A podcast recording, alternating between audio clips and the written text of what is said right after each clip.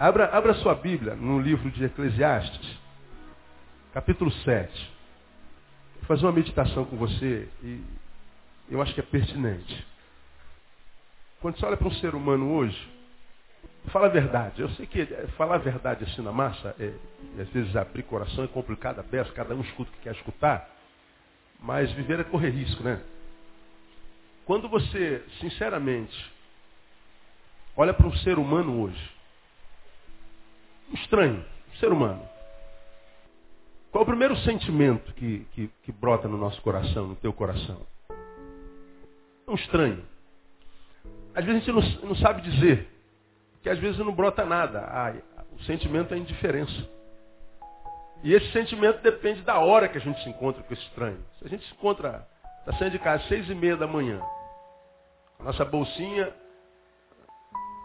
no ombro, indo para o ponto do ônibus, encontra com alguém que está com a bolsa no ponto do ônibus, você não sente nada.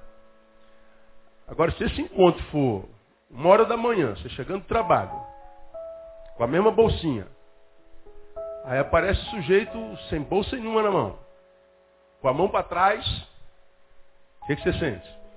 Medo. Então o encontro depende da geografia, da cronologia, depende de um monte de coisa.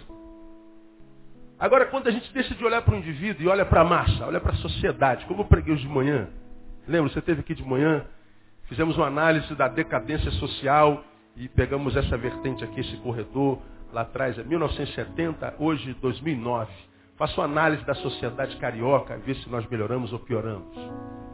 E nós vimos o quanto, nos últimos 30 anos, nós vivemos um câncer social. Aí falamos que essa vertente Diferente da, da visão social, era uma visão individual. Eu, você, indivíduo. Não vamos a 1970, que a maioria de vocês de 70 ainda não era, nascido, não era nascido. Mas vamos voltar a 1999, há 10 anos atrás. Pega você lá, 99 aqui, 2009. Você, enquanto indivíduo, independente da qualidade da tua sociedade, melhorou ou piorou? Falamos sobre isso de manhã. E nós mostramos como em Deus a gente pode, a despeito da decadência, da falência, do câncer social, ainda assim, a despeito da decadência social, geracional, da nossa geração, ainda assim, enquanto indivíduo, a gente pode viver em ascendência. É possível. Nós vimos isso de manhã. Agora, porque nós fazemos parte da sociedade, quando a gente, a gente olha para o ser humano hoje, ou a gente não sente nada, é indiferente, ou a gente sente medo. Como eu tenho pregado na série de sermões de manhã, que hoje o que a nossa sociedade tem em comum enquanto sentimento é o medo. Estamos fazendo análise do medo. Pode, um monte de gente aqui pode ter toque, outro pode ter um monte de, de, de, de enfermidades eh, psicossomáticas. E que esteja em alguns, mas não esteja em todos. Muitos podem estar apaixonadíssimos, amados e amantes e, e, e outros não estão amando ninguém, não estão sendo amados por ninguém. Uns podem estar carregando ódio terrível, outros não têm ódio de ninguém, não fede nem cheira. Mas um sentimento nós temos comum, medo. Mesmo você que está dizendo, eu não tenho medo de nada. É, isso é quem pensa.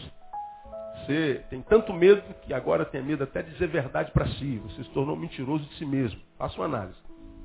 Então é medo. A gente olha, a gente olha para o ser humano e vai vendo a produção humana a gente vai desenvolvendo um sentimento por esse ser humano que às vezes nos assusta. Nos assusta.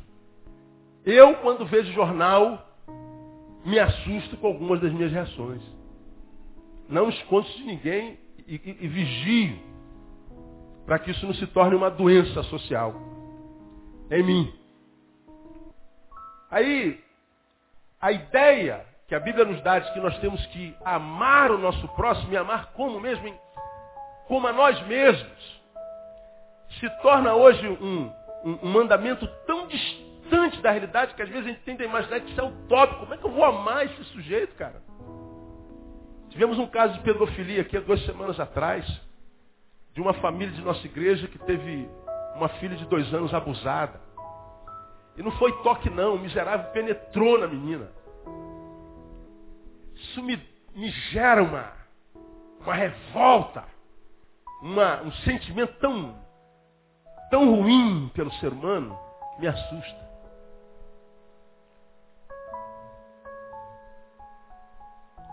E a gente vai vendo a produção humana, e a gente vai olhando para o ser humano e vai dizer, meu Deus. E como eu tenho pregado aqui, todo domingo eu prego a mesma coisa, eu não sei como é que vocês aguentam me ouvir, porque eu prego a mesma coisa todo domingo. Esses seres humanos somos nós. Essa produção que a gente vê na cidade é nossa. Isso é obra nossa. Não foi um demônio que fez. Muitos homens colocam a culpa no demônio, mas não é o demônio. É humana. A Bíblia diz que é do coração que brota. As giras, as guerras, porfias, prostituições, detrações, é do coração humano. Demônio não tem coração. Isso é produção humana. O que a gente vê acontecendo nessa cidade é produção humana. O que a gente vê no jornal é produção humana. Humana.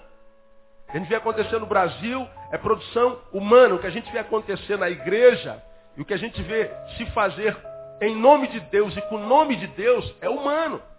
É humano. Aí o que, que acontece? Nós vivemos um tempo de desconfiança crônica. Ninguém confia em ninguém. Quem confia em quem? Quem garante para você que eu sou santinho que todo mundo pensa que eu sou? Quem garante que você é isso tudo que você mostra ser? Quem confia em quem? Quem confia na polícia? Quem confia no, nos deputados? Quem confia no flanelinha que está guardando teu carro lá fora? Não tem. Quem confia no quê?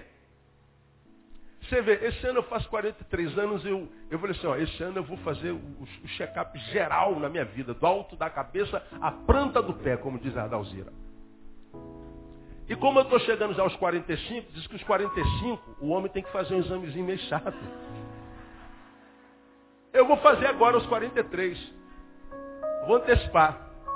Você vê, quando eu falei para mim assim, ó, vou fazer o exame, pronto, minha cabeça não pensa em outra coisa. Estou preocupado com o médico. Que médico é esse, meu? Que, que negócio de exame é esse, cara? Aí você fala assim, pastor, esse assunto para falar em púlpito, é. Levanta e vai embora, filho. Quem te chamou aqui, né? É. Aí a gente tá aqui, pô, quem, quem é esse médico? Como é que é esse negócio? A gente não confia, a gente não relaxa com mais ninguém. Relaxa? Confia em quem? Essa desconfiança gera essa incapacidade de entrega. A gente não se entrega a ninguém em relacionamento nenhum e ninguém se entrega a nós. Então todo relacionamento está debaixo de sombra. Todo relacionamento é relacionamento de duas pessoas impermeabilizadas.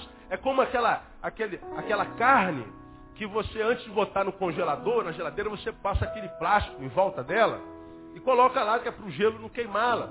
Todo relacionamento humano é assim. A gente passa um plástico em torno da gente, a Andréa passa um plástico em torno dela e a gente se relaciona. Mas esse relacionamento nem sempre ele acontece na plenitude porque ele não tem entrega. Isso é relacionamento de pastor com ovelha, ovelha com pastor, com patrão, empregado, empregado com patrão, pai filho, filho pai, marido e mulher, mulher e marido. Isso acontece em todo lado. Todo lado. Alguns admitidamente e outros não. Por causa da desconfiança.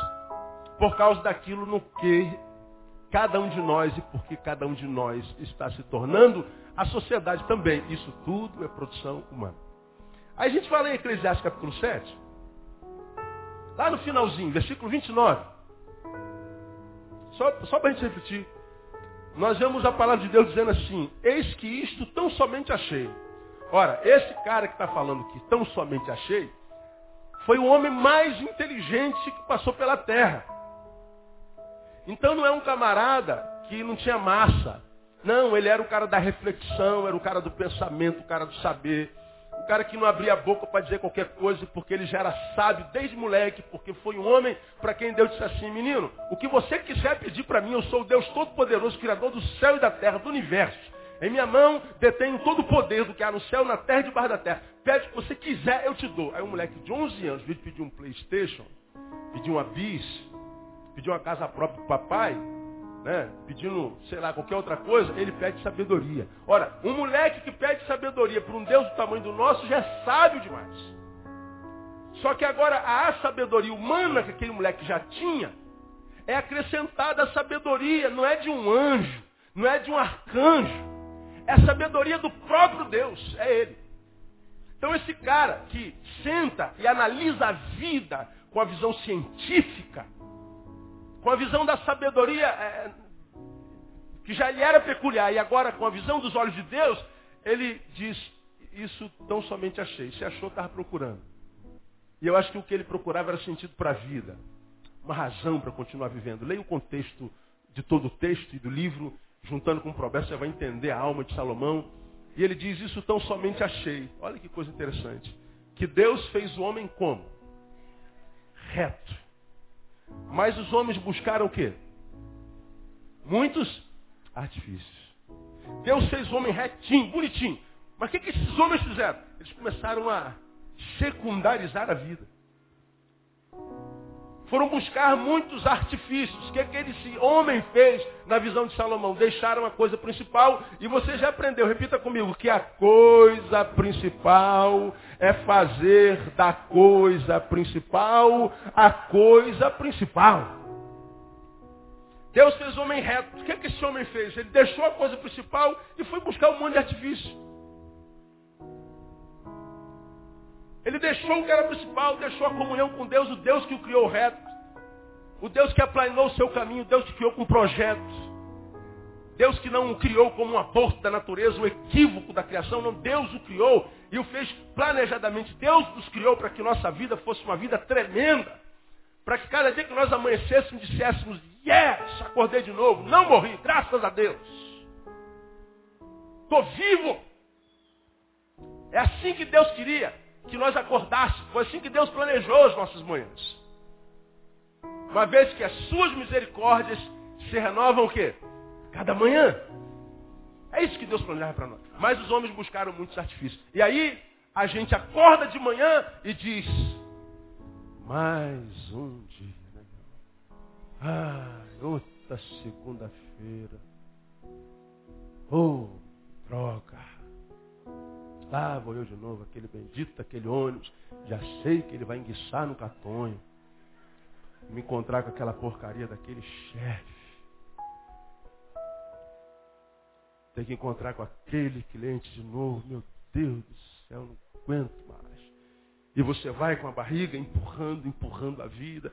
Volta para casa, um resto do, daquele resto que você já saiu. Isso vai acontecendo, como preguei no domingo passado retrasado. Dia após dia, a vida se torna uma mesmice e chega uma hora que a vida diz para nós, tchau. Não te conheço mais. E a gente, como eu tenho empregado todo dia, deixa de viver para existir. E a diferença da vida para a existência é que a vida tem um sentido para ela, a existência não. Eu acordei, lamentavelmente, e vamos ter que fazer alguma coisa. É assim que está a humanidade. Para que ninguém perceba isso, nós somos a geração que mais investe na aparência. Como tem gente bonita. Como tem homem macho.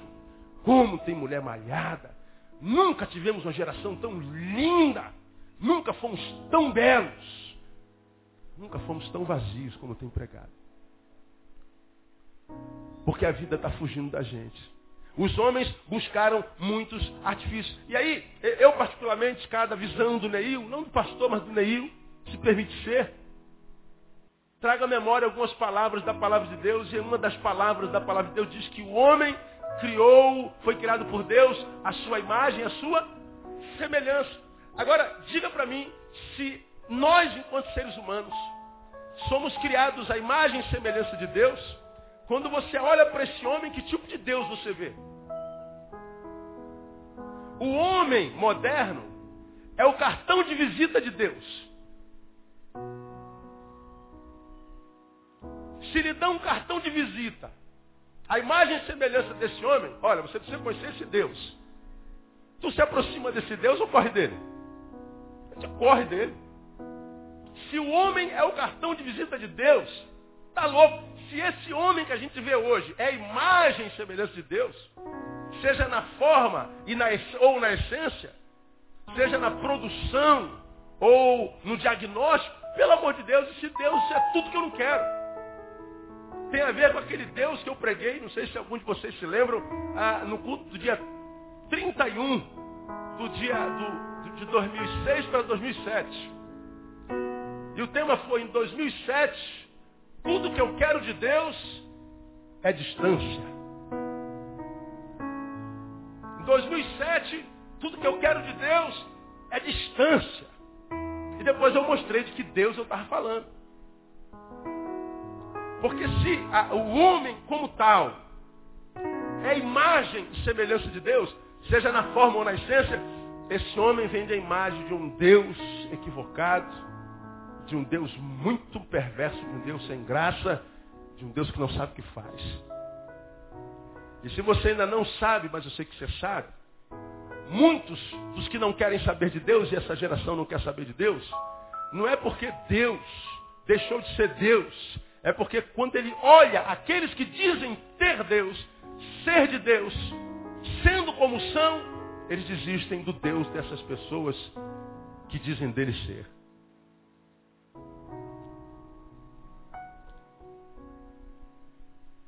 Eis que isso tão somente achei, que Deus fez o homem reto, mas os homens buscaram muitos artifícios. O homem desconectou-se de Deus. Puf. O homem saiu da tomada de Deus, puxou o fio de lá, desconectou-se e foi viver. A vida se tornou, enquanto raça humana, artificial. Virou uma vida pro forma, uma vida imaginária, holográfica. Lá no meu, na, na, minha, na minha página, criaram uma comunidade para mim. Aí está lá há uns 10 anos. Por que, que o pastor usa muito a palavra elograma? Eu nunca usei a palavra elograma. Está lá há 10 anos essa palavra. Ele usa a palavra holograma. Né? Mas é, sempre houve elograma. Está lá, elograma. As pessoas pensam que eu falo elograma, é holograma. Holograma, imagem projetada. Você passa assim, não tem nada. É só um holograma, só uma imagem. Só uma imagem. Por que, que nós nos tornamos isso? Porque nós buscamos artifício. Deus nos criou retos, nos colocou na fonte principal para viver debaixo da coisa principal, valorizando a coisa principal. E o texto diz que nós buscamos artifício. Nós vivemos uma vida artificial à luz desse texto.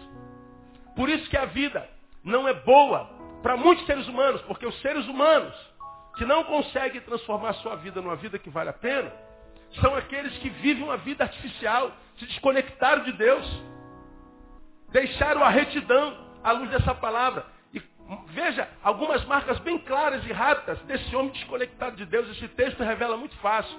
Um homem desconectado de Deus, veja se você está desconectado de Deus, é um homem que tem a tendência, consciente ou inconsciente, de, de, de supervalorizar as coisas. Então, de, de eternizar as coisas. Quando você olha para a coisa, você acha que essa coisa aqui é eterna. Você olha para o teu carro, ah, o meu carro é eterno, a minha, minha esposa é eterna, as minhas coisas, que são, porque se desconectou de Deus, vive uma vida artificial, que dão sentido à nossa vida, ah, você acha que as coisas vão durar para sempre. E não é verdade. Mas de onde você tira isso? Veja aí o versículo 8 comigo. Parte A que a gente muitas vezes lê, nem, nem sabe o que está lendo.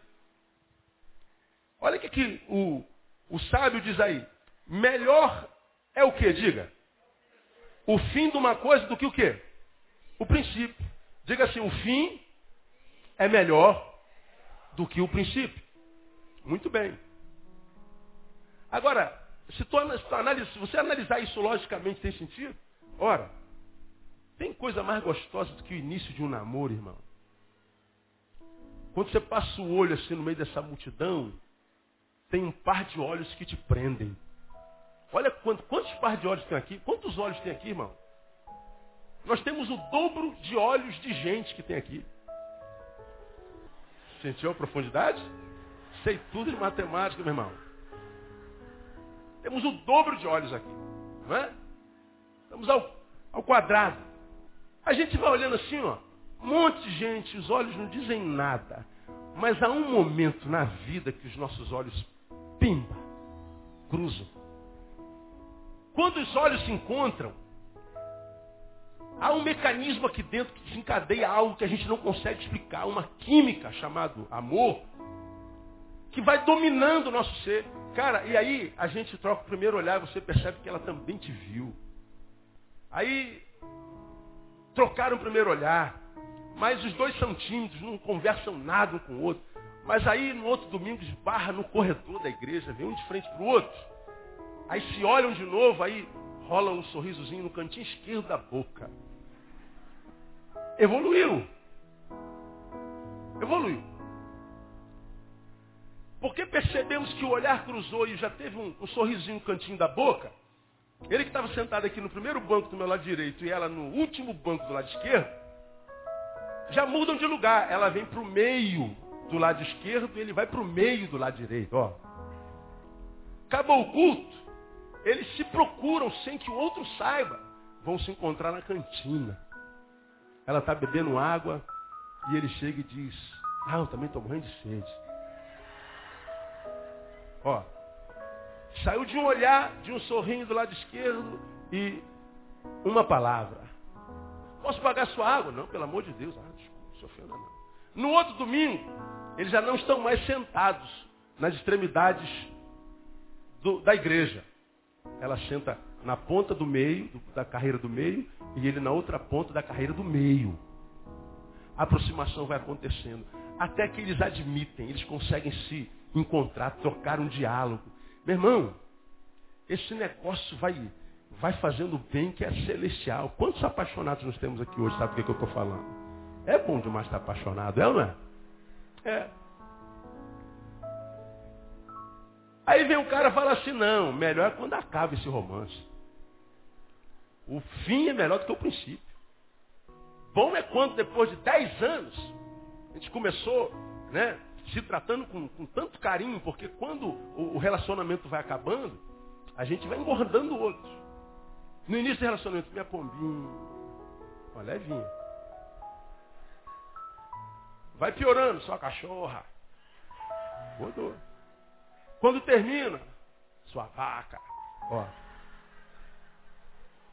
O seu porco. Aí você fala assim, pastor, esse texto está dizendo que é melhor quando a gente está no estágio da vaca, do porco, do que quando está no estágio da pombinha. É melhor é o fim.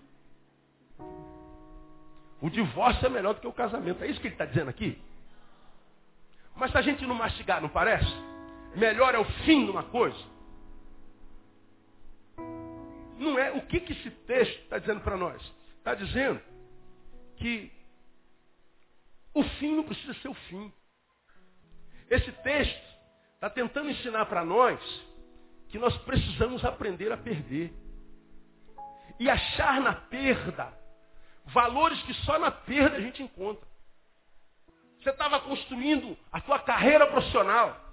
Estudou pra caramba para fazer aquele concurso, cara. Você quer ser oficial da, da, da Marinha. Cara, você estudou com aquele teu grupo, e hoje é difícil achar gente para estudar, ninguém quer porcaria nenhuma. Você achou, cara, você construiu, você sonhou, você já se viu fardado, você já se viu com a espadinha do lado, você já viu todo mundo babando de inveja na formatura, você todo de branco, de quer, você já sonhou com a viagem de ouro, seis meses rodando o mundo, você já sonhou com tudo. Aí, vamos para a prova. Todo mundo passa, menos você. Uma vozinha vem e diz assim, é o fim do teu sonho seu fracassado. Satanás dá uma gargalhada e aparece aquele teu amigo que estava morrendo de inveja de você. Eu já sabia, cara. Isso é muita, muita areia pro teu caminhãozinho, cara. Aí alguém diria assim, ah, esse fim é melhor do que o início. Sim, depende. O que, que se vai fazer com essa derrota que você teve? Vai se entregar a ela e vai acreditar que você não tem direito de ser oficial da Marinha? Vou. Então esse fim não é melhor do que o início. Agora, se esse fim gerar em você um guerreiro que vai dizer assim, não, eu fiquei reprovado agora, mas eu creio no meu potencial. Eu vou dar volta por cima, eu não vou me entregar. Agora que eu vou tentar de novo, agora que eu vou estudar mais, você vai estar então usando aquela derrota como combustível para um recomeço. Que esse texto está dizendo é que o fim não precisa ser o fim. Esse texto está dizendo é que o fim pode ser o início de uma coisa muito mais bem planejada, o reinício de uma nova história, só que escrita com mais maturidade, porque quem fracassou uma vez já sabe que por aquele caminho não se passa, é equívoco. Portanto, a possibilidade do acerto é muito maior. É isso que o texto está dizendo. De modo que quando eu entendo que o fim não precisa ser o fim, quando eu entendo que ele está me ensinando a lidar com as perdas, ele está me dizendo o seguinte, perdas fazem parte da vida de todo mundo. Está vivo, vai perder, irmão. Eu estou na segunda divisão, sou vascaíno. Quantos companheiros nós temos aqui na segunda divisão comigo aí? Bem altos. Está com vergonha do Vasco? Não. Vascaíno, mão bem alta aí para mim. Isso aí. Até morrer, né, irmão? É isso aí.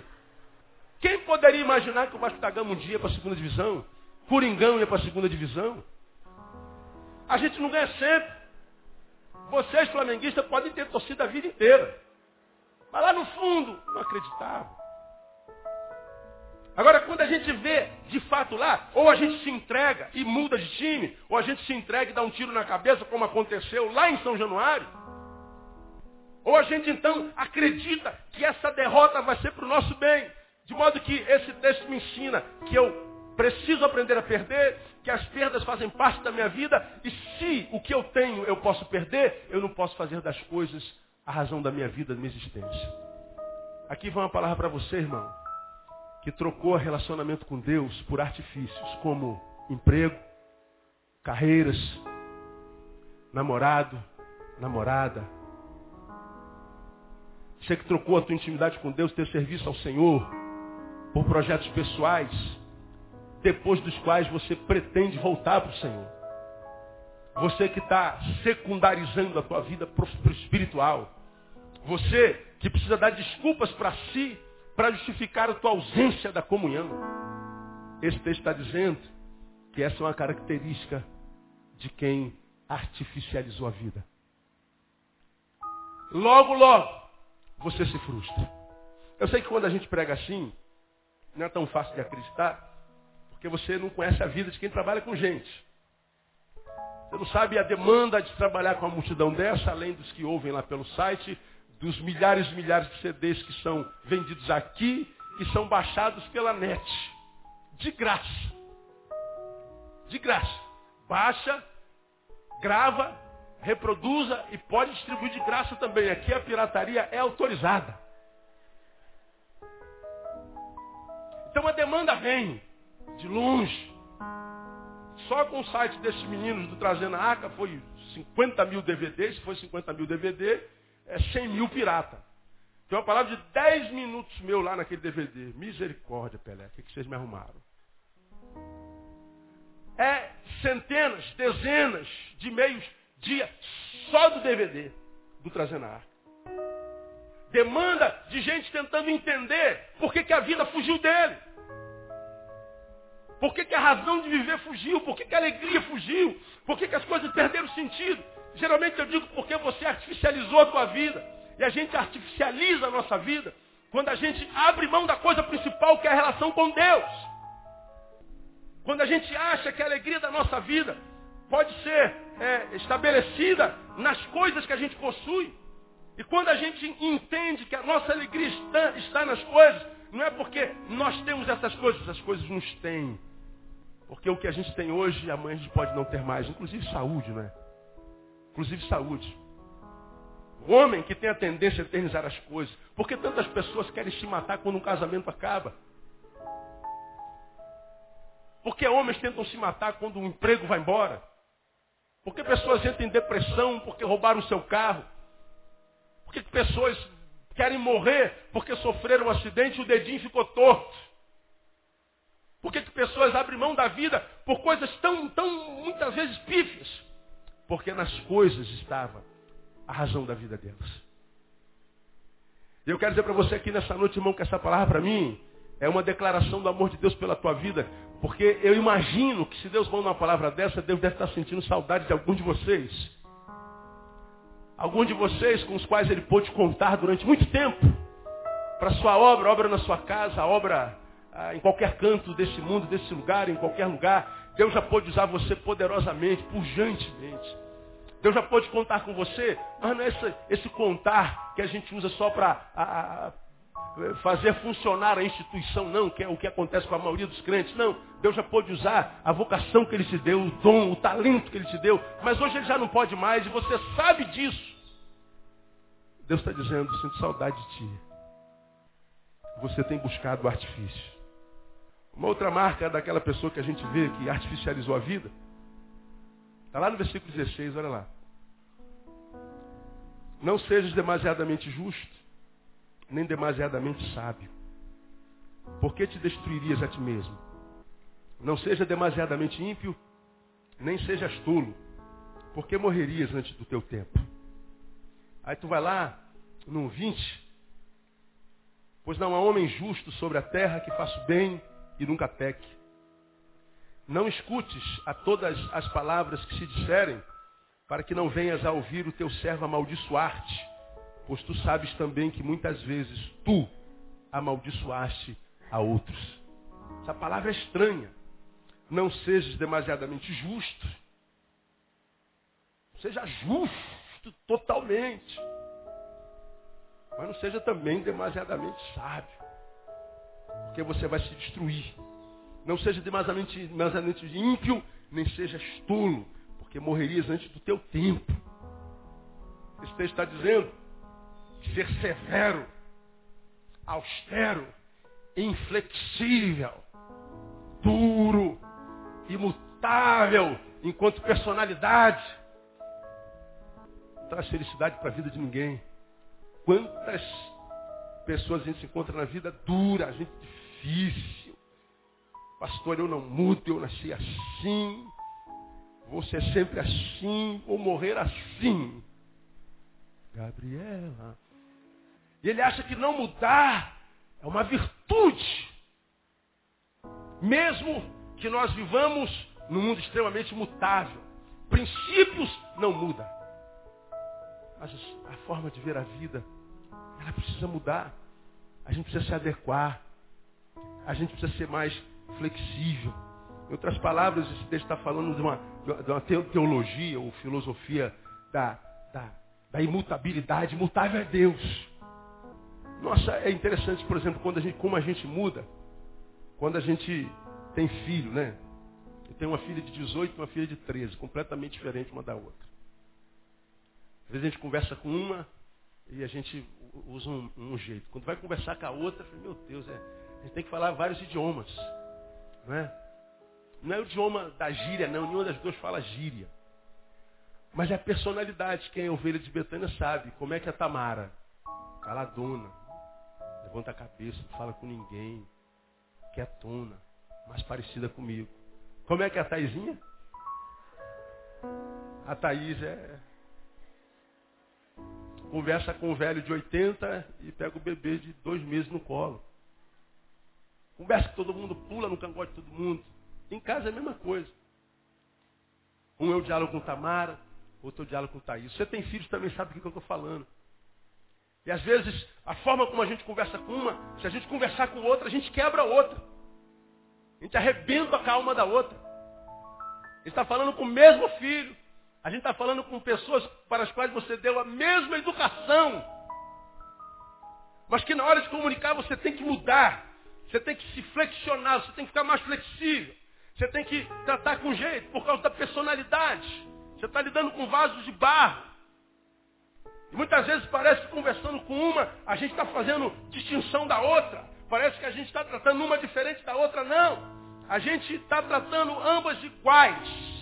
Só que com uma metodologia diferente. O tratamento é o mesmo, a essência é a mesma, a forma é diferente.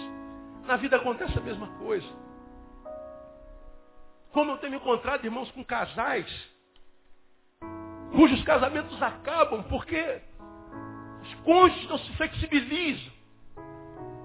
Pessoas que não abrem mão de algumas coisas que não tem o menor sentido. Eu queria tanto me aprofundar com isso aqui, mas não vai dar. Nosso tempo não, não vai dar. Um dia, um dia a gente se aprofunda um pouquinho mais nisso aqui. Mas são pessoas que são muitas vezes demasiadamente justas. E ela diz, vamos falar dos perfeccionista. Pastor, eu sou perfeccionista.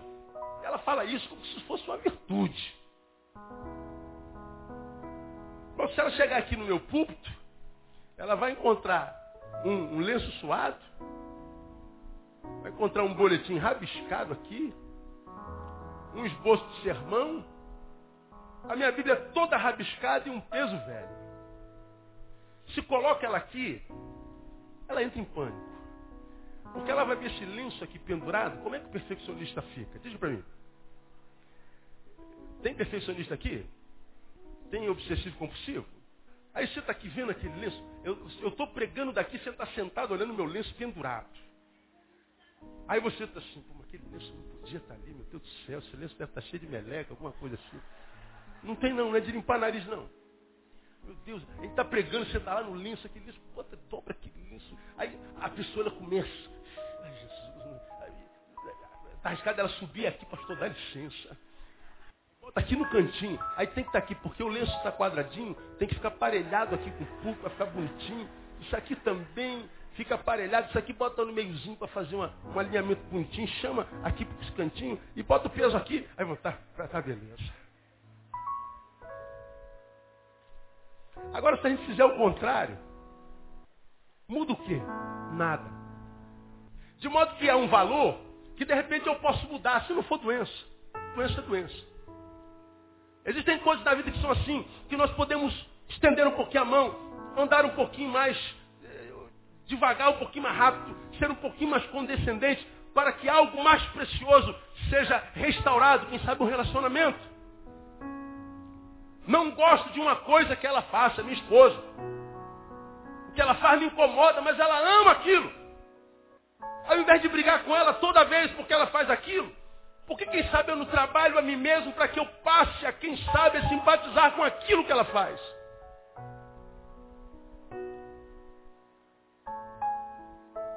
Por que, que eu tenho que brigar com ela toda vez que a gente fala sobre aquilo? A gente é casado há 20 anos. Se eu trabalhasse para mudar um pouquinho, teu filho, mãe, adora rock. E você? Odeia. Aí tu chega da igreja, um culto abençoado, tá tocando o quê? Vai tocando Kiss, que vem ao Brasil agora. É. Lembra? Aquela língua que vem aqui no, no umbigo. Os caras curtem. Barulho pauleira. Ora, se o cara gosta de alguma coisa boa, tem o rock, a gente tem que respeitar o gosto do roqueiro. Aqueles que gostam do blue, B.B. King. Veio ao Brasil ano passado, eu falei, vou a São Paulo ouvir Bibi King. 900 reais. Eu falei, vou ficar no Rio de Janeiro. E não vou ver Bibi King. Né? Não dá. Aí tu fala assim, mas como é que alguém pode gostar de blues? Duas notas. Duas notas. Mesma coisa. Blém, blém, blém. Mas nós discutimos por causa da forma e perdemos muitas vezes um amigo. Porque a gente não muda. A gente não se flexiona, a gente não se flexibiliza. Isso é característica de gente que vive uma vida artificial. Terminei. Uma terceira marca, achar que é possível a realização total, satisfazendo apenas a necessidade do corpo. Veja lá, 26 e 28. Causa que ainda busco, mas não achei. Um homem entre mil achei eu, mas uma mulher entre todas essa não achei. Vamos ao 27. Vedes aqui, isto achei, diz o pregador. Conferido uma coisa com outra para achar a causa. Causa que ainda busco. Aí ele entra no assunto, olha só, mas não achei. Um homem entre mil achei. Quantos homens nós temos aqui? Diga, eu sou macho. Tem meia dúzia aí, graças a Deus. Ele está dizendo assim, um homem entre mil achei eu, mas uma mulher entre todas, o que, que ele diz aí? Não achei. Uma mulher entre todas, eu não achei. Por que, que ele cita a mulher aí? Porque quando você lê capítulo 2, você vai ver que Salomão passava pelo pior momento da sua vida quando ele escreveu vaidade de vaidade, tudo é vaidade. Lembra que eu preguei sobre isso há bem pouco tempo atrás? E ele tentou completar a sua vida com algumas coisas. Primeiro com a farra, bebida, trabalho ininterrupto, se tornou um workaholic, investiu nas artes, investiu é, na cultura e diz o texto que em mulheres em grande número. Quantas esposas teve Abraão? Quem se lembra? Hã? Salomão? Quantos? 700. Quantas concubinas? 300. Quantas mulheres ao todo? Mil. Tá bom você, irmão? Olha o burbulho. Uns estão dizendo, oh, só a minha já é um problema, só uma já é... Não, a mil seria uma bênção, seria uma glória, glória a Deus, aleluia. Quantos homens aqui gostam de mulheres? Tem coragem? Eu gosto de mulher, pastor. Mulher é bom, né, Marco? É bom. Edinho, comparece? Gosta? É bom. Hein? Tem três, é verdade. A esposa e duas filhas, igual a mim. Salomão termina o texto dizendo o seguinte, Edinho, homem eu achei eu. Mulher, não achei uma.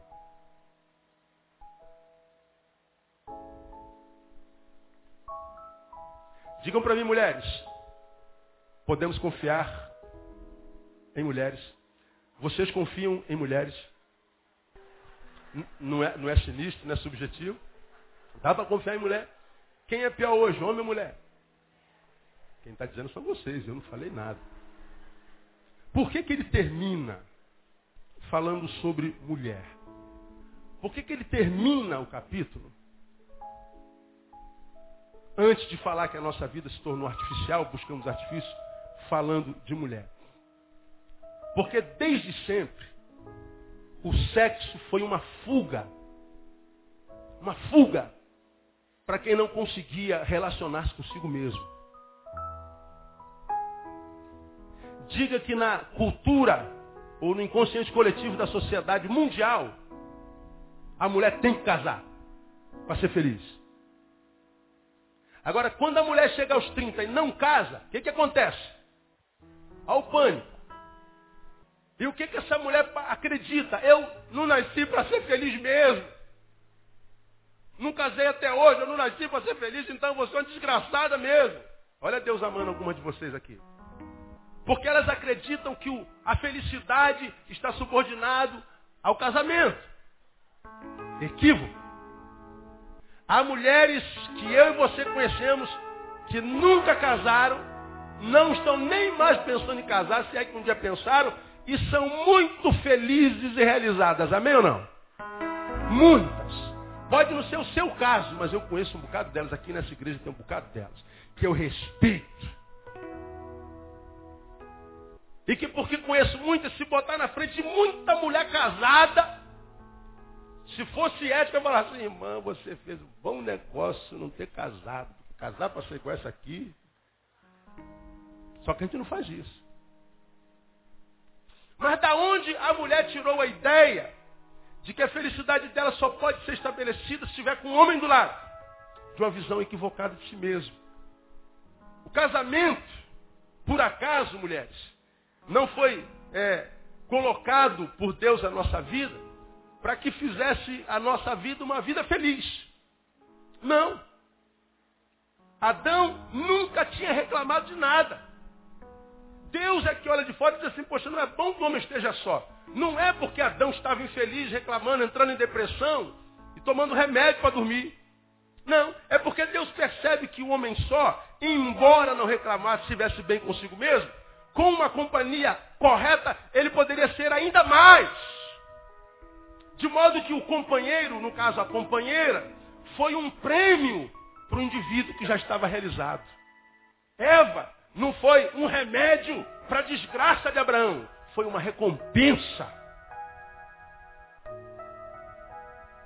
Quando você se entrega a qualquer homem para se casar ou estar ou ser com medo de ser infeliz ou com medo da infelicidade, você não está compartilhando alegria com o homem, você está compartilhando tristeza. Você era uma pessoa triste sozinha, agora vai ser uma pessoa triste acompanhada. Porque o outro não pode ser remédio para o meu problema. Tem que ser uma recompensa para a minha atitude, para a minha postura. Porque se não for assim, irmão, se a nossa visão não for restaurada de nós mesmos, se a visão de vocês, mulheres, não for restaurada, aí não há esperança para vocês de jeito nenhum. Por outro lado, Abraão ou Salomão termina com mulher para que nós homens aprendêssemos que olhar para uma mulher não é olhar para um monte de carne. Mulher é bicho bom. Tem quem não gosta, mas é bom. Só que ela é muito mais do que aquele corpo que ela ostenta ser. Ela é muito mais do que aquela sensação que os nossos olhos, quando estão postos sobre elas, geram dentro de nós. São seres humanos.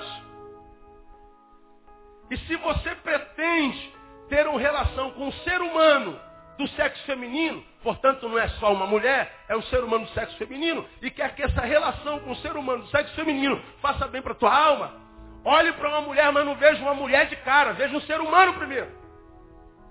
Se você se apaixonar pelo ser humano, então a mulher vem a reboque.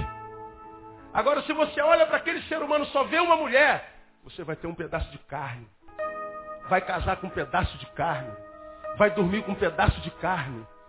E aquele pedaço de carne com o qual você dorme vai ser a semelhança daquele quilo de colchão mole que você compra no Carrefour. Porque você compra o colchão mole e leva para casa e de cara bota onde? Na geladeira. Você congela. É um relacionamento congelado. Vai ser assim. Mas então por que, que o nosso casamento acabou? Porque você casou com um pedaço de carne. Você diminuiu esse ser humano. Você olhou para essa mulher e viu uma mulher, viu um objeto de consumo, um objeto de prazer. Você olhou para esse ser humano, viu um playground. Você olhou para esse ser humano, viu uma rave, viu um baile. Eu não vi um ser humano. E o que, que ele está dizendo? O homem que deixou de viver essencialmente e passou a viver a vida artificial, ele vive só em função dos prazeres externos, exteriores, epidérmicos, sensitivos. E esses prazeres eles vão mutando à medida que a gente vai envelhecendo. É como aquele jovem que hoje só pensa em rei, rei, rei, rei, rei. Não quer saber estudar, não quer saber trabalhar, não quer saber casar, não quer quer beijar com todo mundo, igual no carnaval, do carnaval de, de, de Salvador. Todo mundo beija todo mundo, agarra todo mundo. É aquela bagunçada toda, aquela. Toda. Calma, né, meu? Calma. Tal. E ele vai curtindo a vida como quem não quer nada. Só que você vai fazer 25 anos os valores vão mudando. Quando chega para 30, os valores mudam. E você continua na zoeira na 30, você vai fazer 40 anos, brother. Aí tu vai olhar para aquela rave, por causa da qual você brigou com pai, com mãe, deixou de estudar, deixou de trabalhar, deixou de fazer tudo. Você vai olhar para aquela rave e vai ter nojo dela.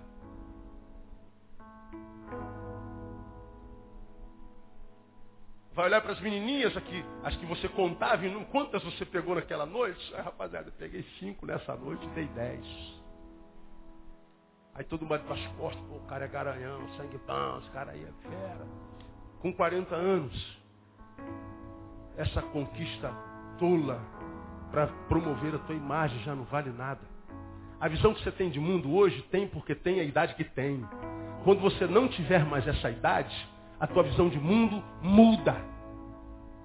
E você que só vive de prazer em prazer, vai ver que quando não tiver nem corpo para ter prazer, também não vai ter vida para viver.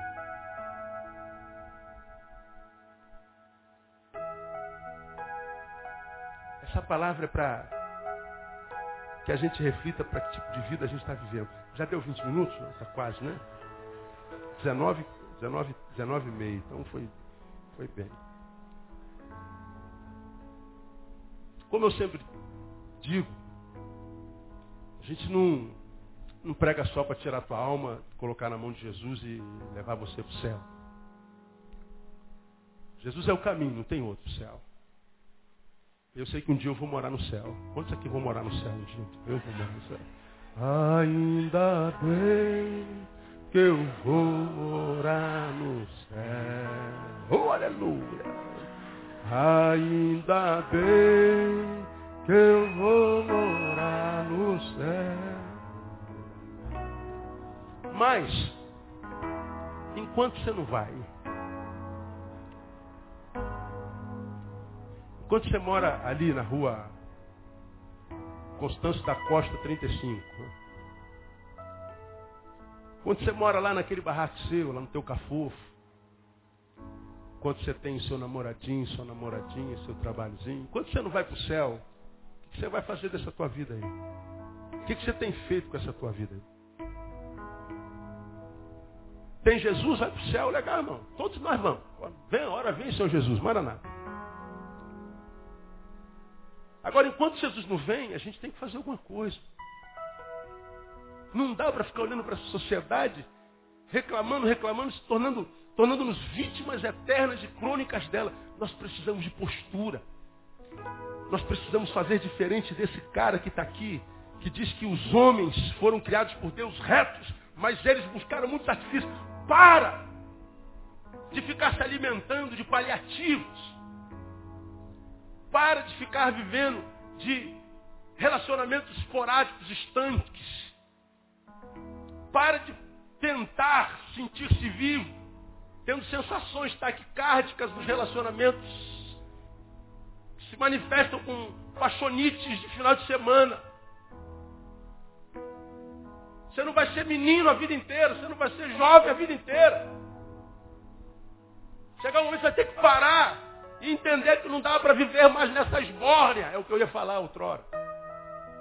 Vai ter que botar o pé no chão e falar, meu Deus, o que, que eu estou fazendo com a minha vida? E você vai esperar fazer 40 anos.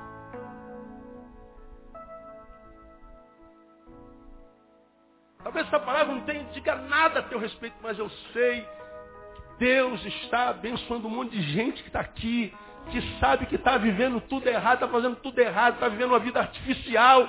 E você sabe que está vivendo vida artificial porque tua vida está longe de Deus. Deus está dizendo essa noite, estou com saudade de você, filho. Saudade. Volta para casa. Eu ainda amo você. Palavra de Deus no teu coração. Eu ainda amo você. Para quem foi essa palavra? Pastor, essa palavra foi para mim. Levanta sua mão bem alta.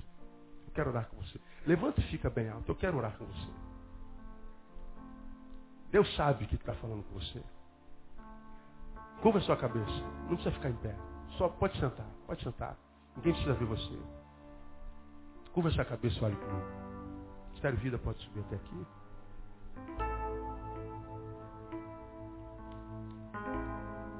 Pai.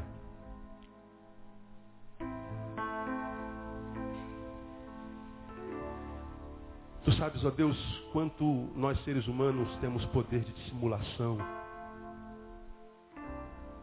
quanto muitas vezes dissimulamos diante do Senhor uma vida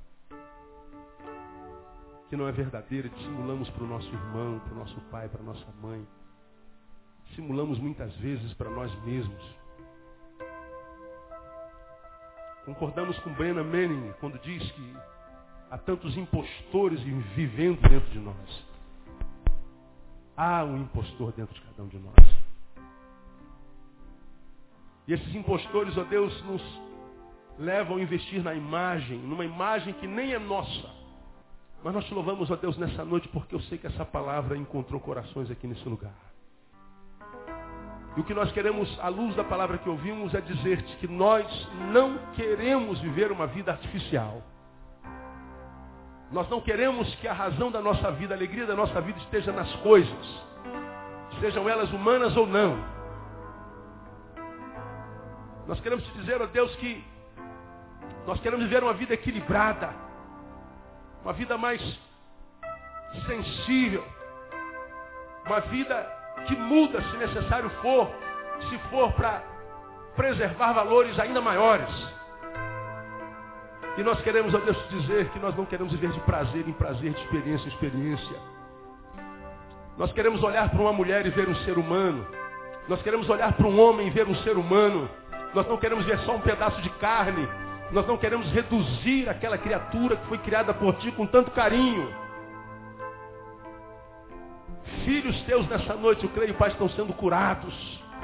E eu te peço, ó Deus, que os ajude a vencer essa vida artificial, mentirosa, holográfica, e que eles voltem à essência, voltem ao primeiro amor, voltem a ser aquilo que são no teu coração, voltem a viver uma vida verdadeira, voltem a viver uma vida que vale a pena ser vivida, voltem a viver uma vida da qual se orgulhem.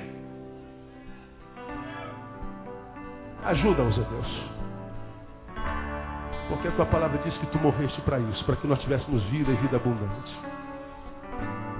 Nós ministramos cura, nós ministramos vida, nós ministramos libertação e salvação nessa noite. E o fazemos em nome de Jesus, o nosso Senhor. Vive e reina para sempre. Amém. E aleluia. Aplauda ele bem forte, amado.